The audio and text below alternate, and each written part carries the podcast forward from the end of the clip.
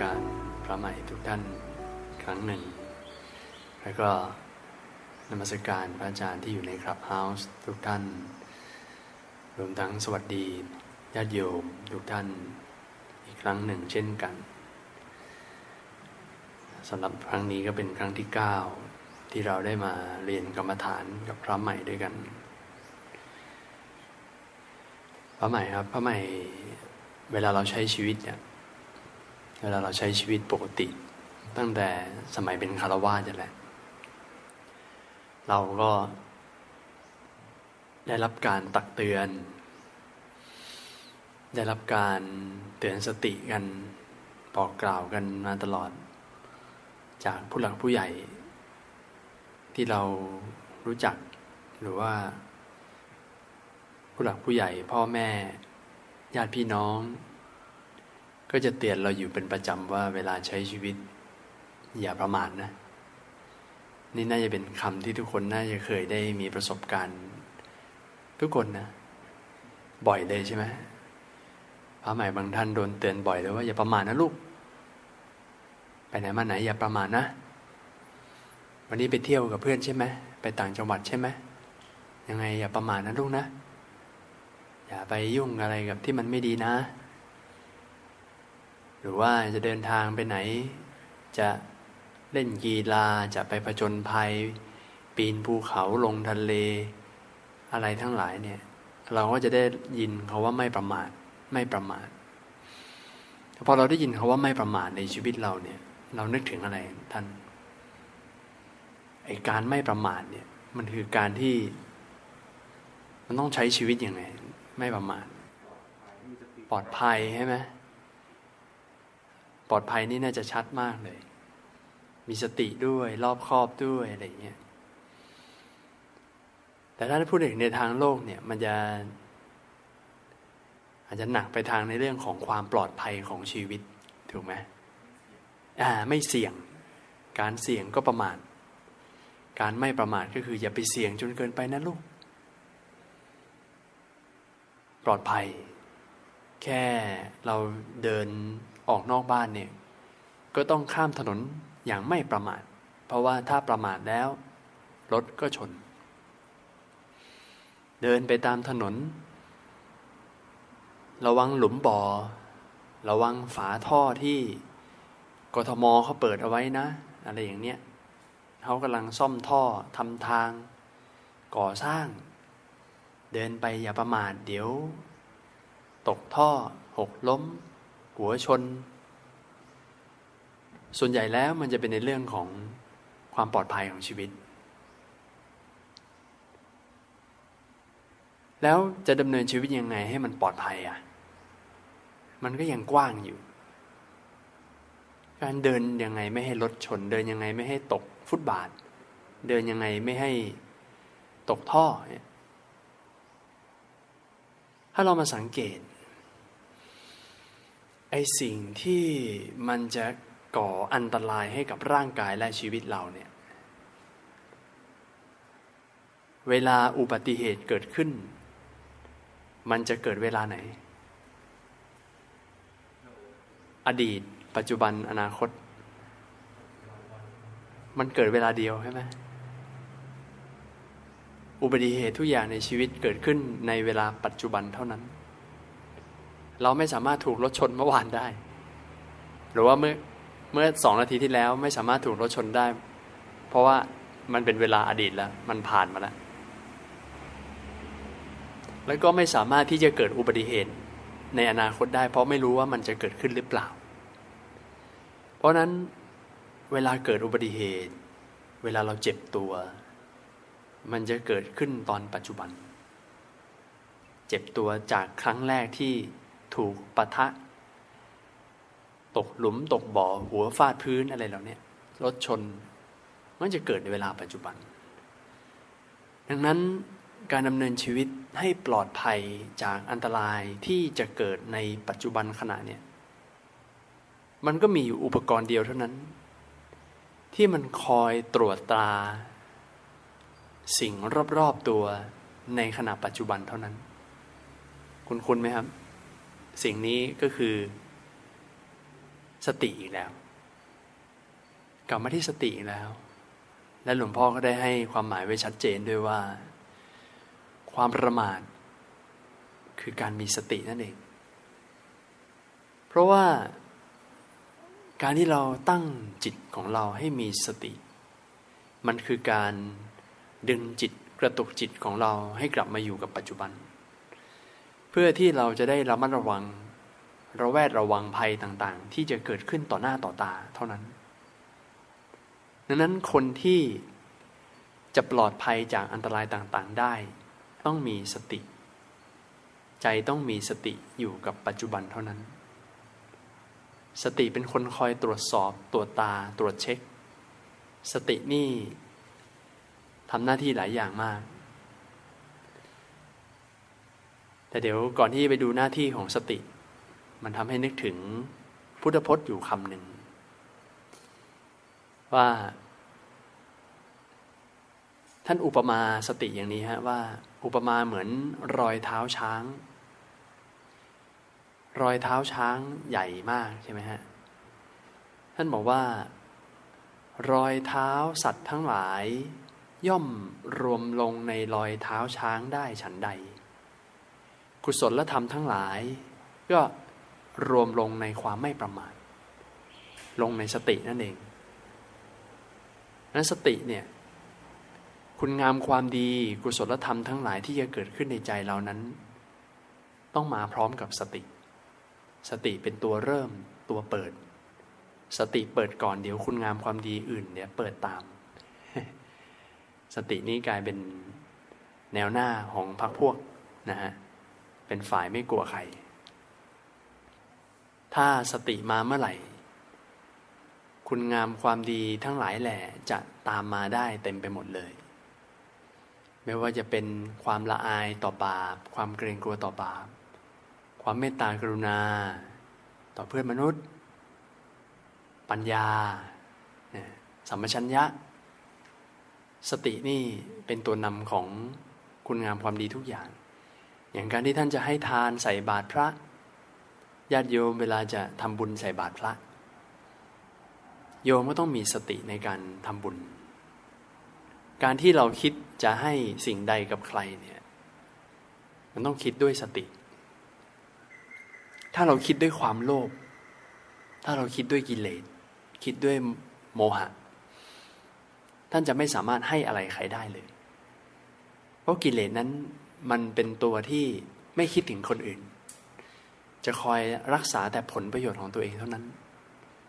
กิเลสเขาจะไม่แคร์ว่าคนอื่นจะกินอิ่มหรือเปล่า แต่ฉันต้องอิ่มก่อน แล้วก็ใครจะอิ่มไม่อิ่มก็เรื่องของคุณไม่เกี่ยว นี่คือตัวกิเลสที่มันจะคอย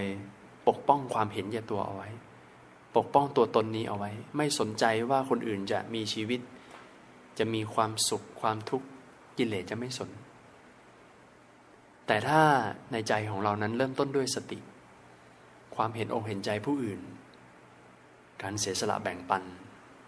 การเข้าไปช่วยเหลือขวนขวายด้วยกำลังกายกำลังใจกำลังวาจา พูดจาดูดดื่มน้ำใจไพเราะให้กำลังใจเพื่อน หรือว่าการออกแรงยก เก้าอี้ ช่วยจัดอาสนะช่วยจัดเก้าอี้ กวาดพื้นทำความสะอาดกุฏิของพ่อ สิ่งเหล่านี้เกิดได้ท่านต้องมีสติเป็นตัวนำทั้งหมดเลย ถ้าสติไม่มา ท่านก็จะมีเหตุผลของกิเลสที่คอยรักษาผลประโยชน์ของตัวเอง กิเลสมักจะมีเหตุผลเยอะ แล้วก็เถียงเก่งมากเลยด้วย ไม่ว่าจะข้างๆคูๆขนาดไหน แต่กิเลสเขาก็หามาได้ อย่างเช่น อย่างท่านทำความสะอาดกุฏิหลวงพ่ออย่างเงี้ย ถ้าท่านมาด้วยสติ สติก็บอกว่าไปแล้วไปเถอะ แม้ว่ามันจะง่วงหรืออะไรก็ไป ไปช่วยกัน ช่วยกันกับเพื่อนๆทำให้หลวงพ่อเรารักษาเสนาสนะดูแลสถานที่ให้สะอาดสะอ้านข้างบนกุฏิหลวงพ่อมีผลงานหนังสือเต้ไปหมดเลย แต่ถ้ากิเลสมันทำงานมันน่าจะบอกว่า อืม คนก็เยอะแล้ว ดูสิพระตั้งสิบสองรูป กุฏิไม่มีอะไรให้ทำแล้วมั้งพอแล้วพักดีกว่า เอ๊ะ เรา เดี๋ยวเราจะหมดแรงเรียนวันนี้ เดี๋ยววันนี้ตอนบ่ายเรียนหนักๆทั้งนั้นเลย เดี๋ยวร่างกายจะป่วยเอา้า ไม่สบายเปล่า วันนี้โอ้โหรู้สึก มันขาก็ไม่ค่อยดีเท่าไหร่ มันรู้สึก ไม่ค่อยสบายตัว พักดีกว่ามั้งอะไรอย่างเนี้ยกิเลสมันก็จะมีเหตุผลเต็มหมดเลยชักจูงเรานะฮะแล้วเขาน่าเชื่อถือด้วยดีเขาเป็นคนน่าเชื่อถือด้วยกิเลสนะฮะแล้วเราก็ยินดีที่จะเชื่อเขาด้วยมันสบายนะสติเนี่ยก็เนี่ยพอพูดอย่างนี้แล้วมันนึกถึงอาชีพอะอยากจะเปรียบเทียบอาอาชีพ สติเป็นอาชีพต่าง ๆ อย่างเลย สติเนี่ยเขาคล้าย ๆ เป็นหัวหน้าทีมใช่ไหมฮะที่คอยเชิญชวนคุณงามความดีทั้งหลาย ในอีกด้านหนึ่งก็คือตัวสติเนี่ยทำหน้าที่เหมือนพนักงานต้อนรับด้วย เหมือน reception เขาจะคอยยืนอยู่หน้าประตู แล้วก็จะคอยมองหาว่า ความดีอะไรบ้างที่เดินผ่านไปผ่านมาเนี่ยเขาจะกวักมือเรียก เราจะมองในมุมนี้ก็ได้ สติเป็นคนที่คอยคัดกรอง เอากุศลความดีทั้งหลายนั้นเข้ามาในจิตใจ เข้ามาในบ้านของตัวเอง เป็นพนักงานต้อนรับ ต้อนรับเฉพาะความดีคนดีเท่านั้นด้วยนะ เขาเห็นเมตตากรุณา เขาเห็นโอกาสที่จะได้ทำความดีเนี่ย เขาจะเชิญชวนให้เข้ามา มาทำความดีกันนี่ แล้วก็ในขณะที่เป็นพนักงานต้อนรับหน้าประตูเนี่ย แต่ในขณะเดียวกันก็ทำหน้าที่เป็น security ไปด้วย พนักงานรักษาความปลอดภัย เป็นยามเฝ้าประตู แต่เป็นยามเฝ้าประตูในที่นี้เนี่ย คือคอยป้องกันอกุศลทั้งหลายไม่ให้เกิดขึ้นในใจตราบใดที่สติยืนจังก้าอยู่หน้าประตูเนี่ยท่าน ความชั่วบาปกรรมจะไม่เกิดขึ้นเลยแม้แต่นิดเดียว ธรรมชาติสตินั้นเกิดขึ้นพร้อมกับความเป็นกุศล ตอนไหนที่มีสติ ตอนนั้นใจเป็นกุศล เรียกภาษาง่ายๆ คือเป็นบุญ อยากได้บุญต้องมีสติอ่าอ่าถ้าพูดอย่างนี้คิดดีๆนะ เวลาเราเข้าใจคาว่าบุญเนี่ย เราจะไปโฟกัสการทำความดีที่เป็นรูปธรรมถูกไหม ต้องเอาเงินใส่ตู้ทำบุญ หยอดสตังค์บริจาค ใส่บาตรพระ ถวายสังฆทานทำบุญ อันนี้คือทำบุญในความหมายทั่ว ๆ ไปถ้าเกิดพูดอย่างนี้ว่าการมีสติคือการที่จิตเป็นกุศล จิตเป็นกุศลคือเป็นบุญ แสดงว่าท่านเราสามารถทำบุญได้ตลอดเวลา ไม่ต้องรอ เวลาไปซื้อกับข้าวกับปลาไม่ต้องรอให้มีเงินก็ทำบุญได้ และเป็นการทำบุญขั้นละเอียด เป็นการชำระกิเลส บุญแปลว่า เครื่องชำระสันดานหลวงพ่อมีเขียนไว้แบบนี้ด้วย นอกจากแปลว่าความสุข นอกจากแปลว่าความดี ความดีงาม แปลว่าเครื่องชำระกิเลสด้วย ตราบใดที่ชำระกิเลสในจิตใจ ตอนนั้นทำบุญอยู่นะครับ อันนี้ก็คงจะไม่ไปขยายเรื่องบุญอะไรมากมาย เดี๋ยวกลับมาเรื่องของสติก่อน เพราะนั้นมีสติอกุศลบาปเกิดขึ้นไม่ได้เลย แต่ตอนไหนที่ไม่มีสติเมื่อไหร่ ตอนนั้น โลภะโทสะโมหะทำงานเต็มที่ มีกำลังมาก จิตเป็นอกุศลเป็นบาปนั่นเอง เพราะนั้นเข้าใจภาพรวมคร่าวๆแค่นี้ก็พอ ตอนไหนมีสติ ตอนนั้นคือเป็นบุญกุศลไม่มีกิเลสแน่นอน แต่ตอนไหนที่ขาดสติ ตอนนั้นจิตเป็นอกุศลบาป แล้วก็มีกิเลสแน่นอน เท่านี้เองแยกง่ายๆ สติทำหน้าที่อย่างหนึ่งก็คือ ผมนึกภาพคล้ายๆแบบ เป็นเลขาหน้าห้องอะเลขาให้กับปัญญา สติเขาเป็นตัวคัดกรอง เอาเรื่องราวต่างๆ ที่มากระทบชีวิต เขารับเรื่องมา สติเขารับเรื่องมาก่อน แต่ตัวสติเนี่ยไม่ได้เป็นตัวพิจารณา สติแค่เอาข้อมูลที่ตัวเองดึงมาจับมาเนี่ย ส่งต่อให้ปัญญาพิจารณาอีกทีหนึ่ง และเดี๋ยวปัญญาเขาก็จะคอยพิเคราะห์เรื่องราว ชีวิต อะไรต่างๆที่เข้ามากระทบ รูปเสียงกลิ่นรสสัมผัส การปรุงแต่งนึกคิดข้อมูลอะไรทั้งหลายเนี่ย สติเขาจะเป็นคนคัด ส่งต่อให้กับปัญญาที่อยู่ในห้องอีกทีหนึ่ง คอยตรวจสอบพิจารณา รือถ้าอีกเหตุการณ์หนึ่งที่ใกล้ ๆ กันก็คือ ก็จะอุปมาว่าสตินั้นเปรียบเสมือนกับผู้ช่วยพยาบาลนี่แหละผู้ช่วยคุณหมอที่กำลังผ่าตัดสตินี่เขาจะไปจับจับคนไข้ขึงเอาไว้ไม่ให้ดิ้นนะฮะจับคอยจับจับมั่นในอารมณ์ และเดี๋ยวตัวปัญญาคือคุณหมอที่เขาจะผ่าตัด รักษาเนี่ยก็จะ สามารถทำได้นะหน้าที่ของสติอันหนึ่งก็คือ ไม่รู้อาชีพอะไรที่แบบเป็นพวกรักษา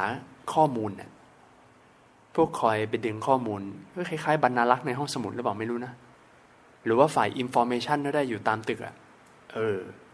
ฝ่าย information ที่อยู่ใต้ตึกที่อยู่ในโรงพยาบาลอะไรพวกนี้มันจะมีแผนก information ใช่ไหมห้างสรรพสินค้าเขามี อยากรู้อะไร เดี๋ยวฝ่าย information เขาจะรู้หมดว่าอะไรอยู่ตรงไหนเขาไปชี้เป้าให้ สติก็น่าจะคล้ายๆประมาณเนี้ยสตินั้นจำได้ไหมครับว่ามันแปลว่าระลึกได้ถูกไหมระลึกได้จำได้ สติทำให้จิตของเรานั้นอยู่กับปัจจุบัน อีกหน้าที่หนึ่งก็คือ ชีวิตเราเนี่ยมีความทรงจำมี information มีสัญญาความทรงจำจำได้หมายรู้เนี่ย มากมายมหาศาลเต็มไปหมดเลย ทุกสิ่งทุกอย่างที่ผ่านตาผ่านหู ผ่านชีวิตเรามาตลอดเนี่ยมันก็จะไปเก็บกักอยู่ในคลังข้อมูลทั้งหมด ตัวสติแหละคือตัวที่จะไปคอยไปดึงข้อมูลเก่าๆ กลับมาให้เราระลึกนึกถึงพิจารณาอีกครั้งหนึ่ง เหมือนท่านพยายามจะนึกว่าไอ้ไอ้ของสิ่งนี้เก็บไว้ตรงไหนของบ้านนะ ตัวสติเนี่ยที่มันจะค่อยๆระลึก คอยไปดึงความทรงจำกลับมาให้ในปัจจุบันพิจารณามาทำงานต่อในปัจจุบันอีกทีหนึ่งสติมันเลยแปลได้ทั้งระลึกได้ไม่เผลอตัวแล้วก็จำได้ด้วยนะดึงข้อมูลเก่าๆออกมาได้ เอามาใช้ใหม่ในขณะปัจจุบัน นั้นอันนี้ก็เป็นหน้าตาของสติที่ อาจจะอุปมาเป็นหน้าที่เป็นอาชีพอะไรหลาย ๆ อย่าง เพื่อที่จะได้เห็นภาพ เข้าใจได้ง่าย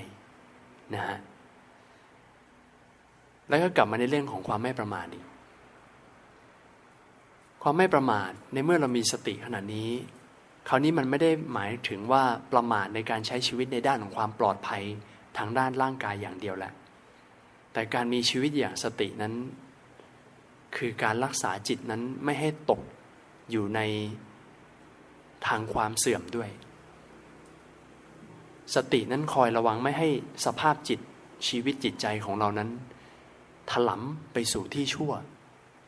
ตราบใดที่จิตของเรานั้น เริ่มถลำไปสู่ที่ชั่ว เริ่มคิดชั่วเมื่อไหร่ นั่นคือประมาทแล้ว คุณไม่ได้รับอุบัติเหตุทางด้านร่างกายก็จริง แต่คุณกำลังสร้างความเคยชินที่ไม่ดีให้กับชีวิตตัวคุณเอง พอเรายิ่งสร้างความเคยชินจากการคิดชั่ว คิดชั่วเผลอตัวบ่อยๆ เดี๋ยวกายกับวาจาท่านมันจะค่อยๆ คล้อยตามใจท่าน เพราะว่าทุกอย่างมันเริ่มต้นด้วยใจ ถ้าใจเรามักจะมีความลุ่มหลงมัวเมาในกิเลสในความชั่วต่างๆ ในความเพลิดเพลินในกิเลสทั้งหลาย บุคลิก ของท่านมันก็จะเริ่มเปลี่ยน การกระทำคำพูดมันจะค่อยๆส่อออกมาให้เห็นถึงสิ่งที่จิตคิดคำพูดก็จะหยาบคายกระทบกระทั่งคนทำให้คนเขาเจ็บปวด หรือว่าเราอาจจะเริ่ม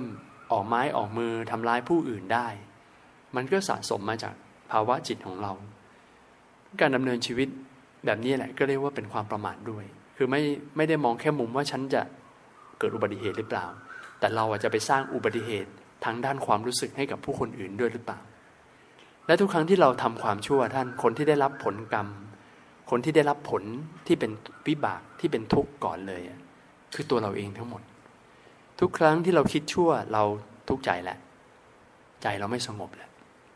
ทุกครั้งที่เราพูดชั่วทำชั่ว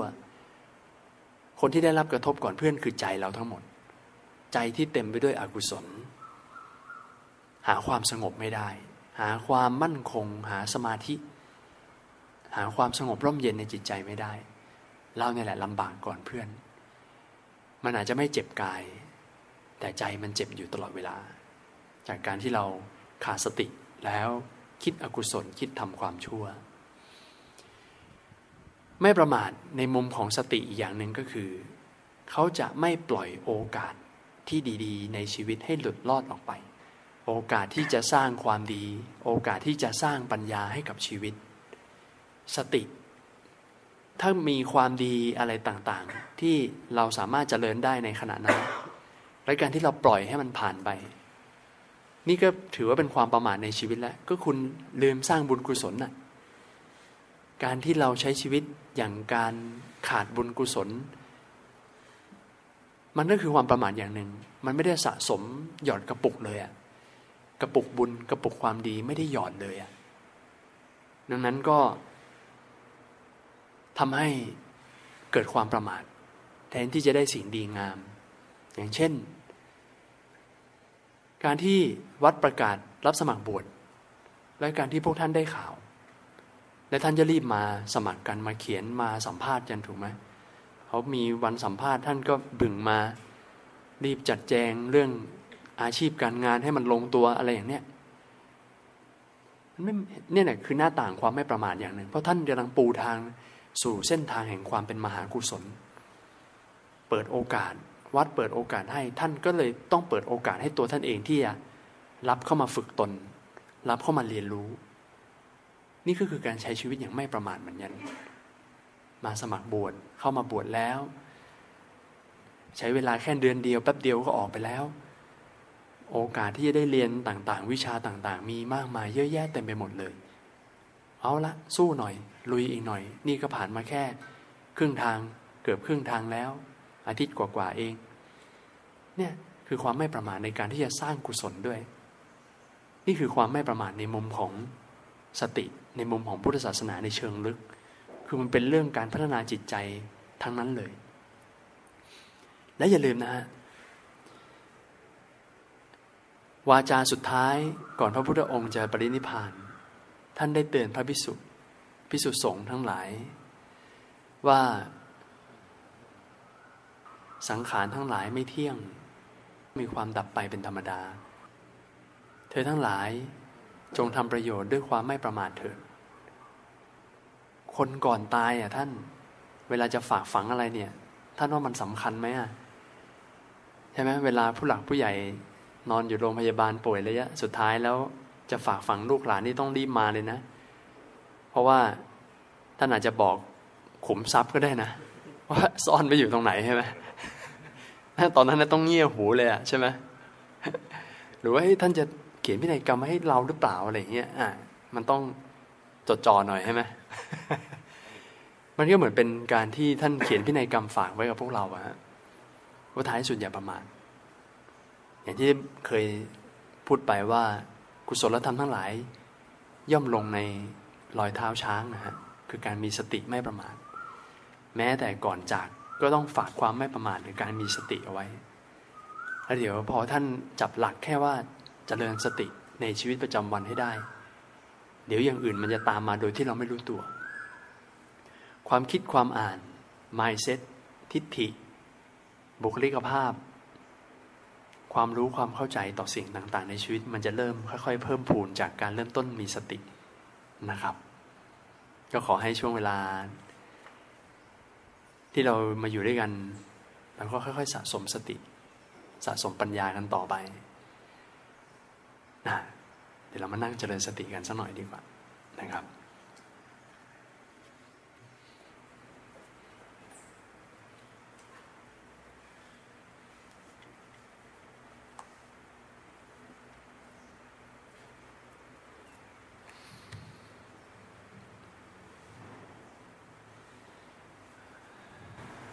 รับท่านั่งให้สบายๆนะครับ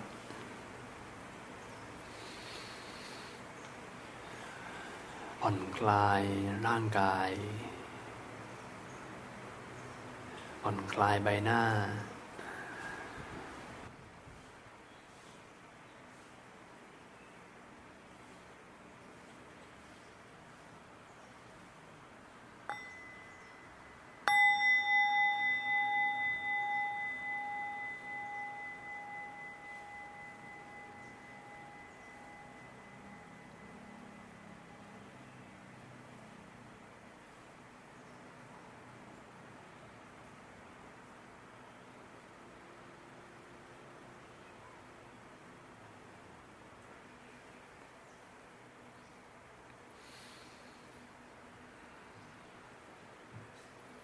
มีสติทำความรู้สึกตัว ประคับประคองสติไม่ให้เผลอตัว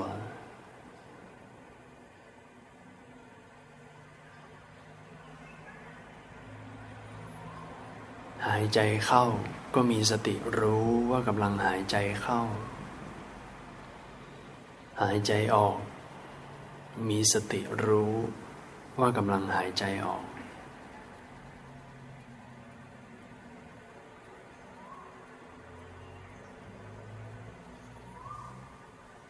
สังเกตลมหายใจสบายๆ เป็นธรรมชาติ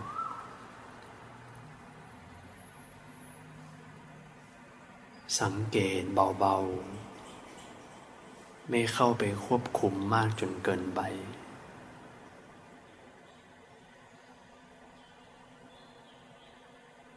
สังเกตด้วย วางใจแบบปล่อยๆด้วย เพื่อให้ลมหายใจได้เข้าออก ได้อย่างราบรื่น ตามที่ร่างกายเขาต้องการ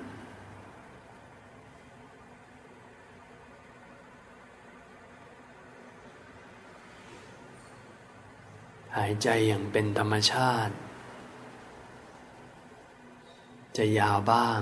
สั้นบ้าง ก็ปล่อยให้เป็นเรื่องของเขาจัดการไป เราแค่ทำความรู้สึกที่เกิดขึ้นตลอด ตลอดสายของลมหายใจก็ได้ ดูเป็นภาพรวม เห็นตั้งแต่ปลายจมูก ไปจนสุดที่ท้อง ตลอดสายลมหายใจก็ได้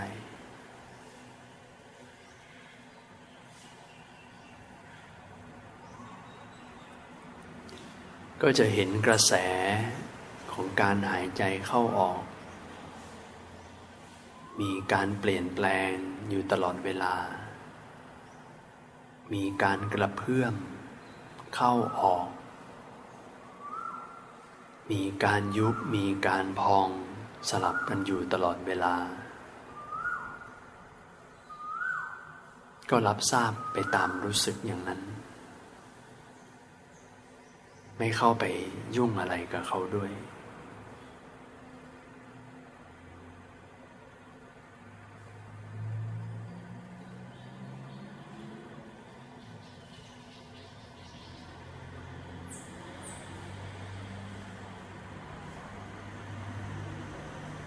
ในขณะที่ดูลมหายใจเข้าออก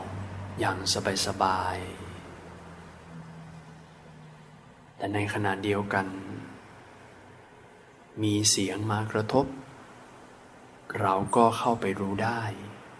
ไม่ได้เสียหายอะไร มีเย็นมากระทบกาย ก็รับรู้ได้ ไม่เป็นไร รักษาใจอยู่ภายใน อยู่ในกายในใจของเรานี้ไว้ ไม่ปล่อยใจให้ไหลออกนอกมากจนเกินไป หรือนานจนเกินไป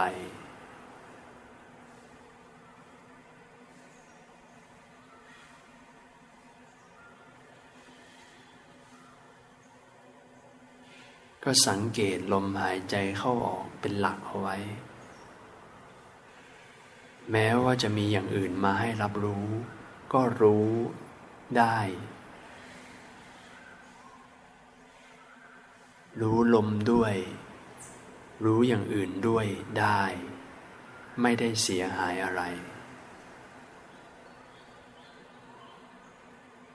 ก็เท่ากับว่าเป็นการรู้ตัวทั่วพร้อม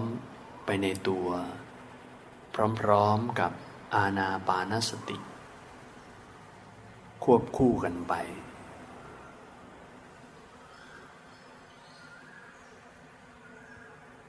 รือแม้แต่มีความคิดเผลอ ปรุงแต่งบ้าง ฟุ้งซ่านบ้าง ก็ให้รู้ว่าฟุ้ง รู้ว่าเผลอ แล้วก็กลับมาที่ลมหายใจใหม่ก็ได้ ไม่ได้เสียหายอะไร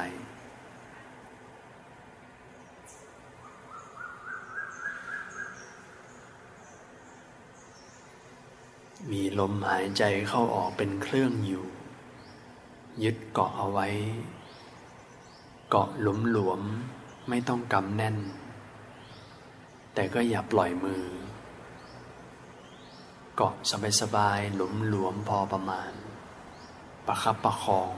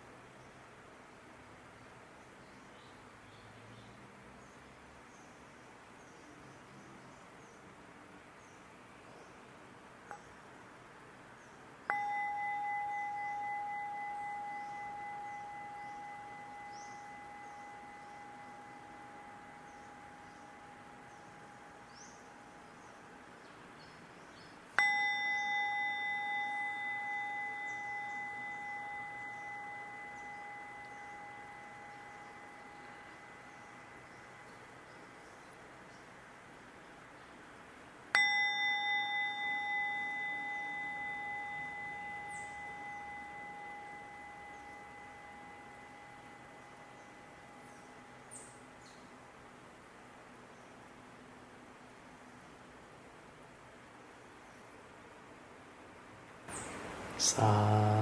ธุ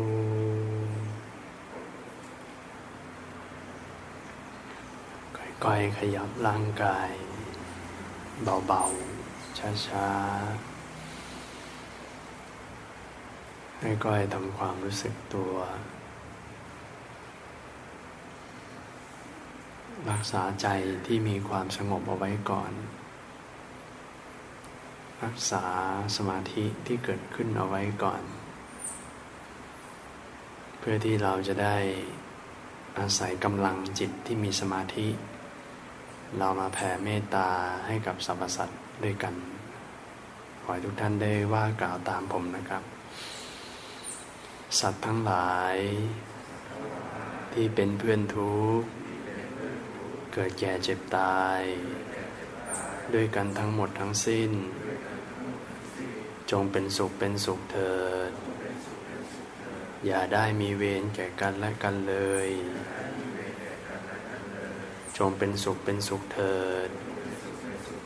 อย่าได้เบียดเบียนซึ่งกันและกันเลย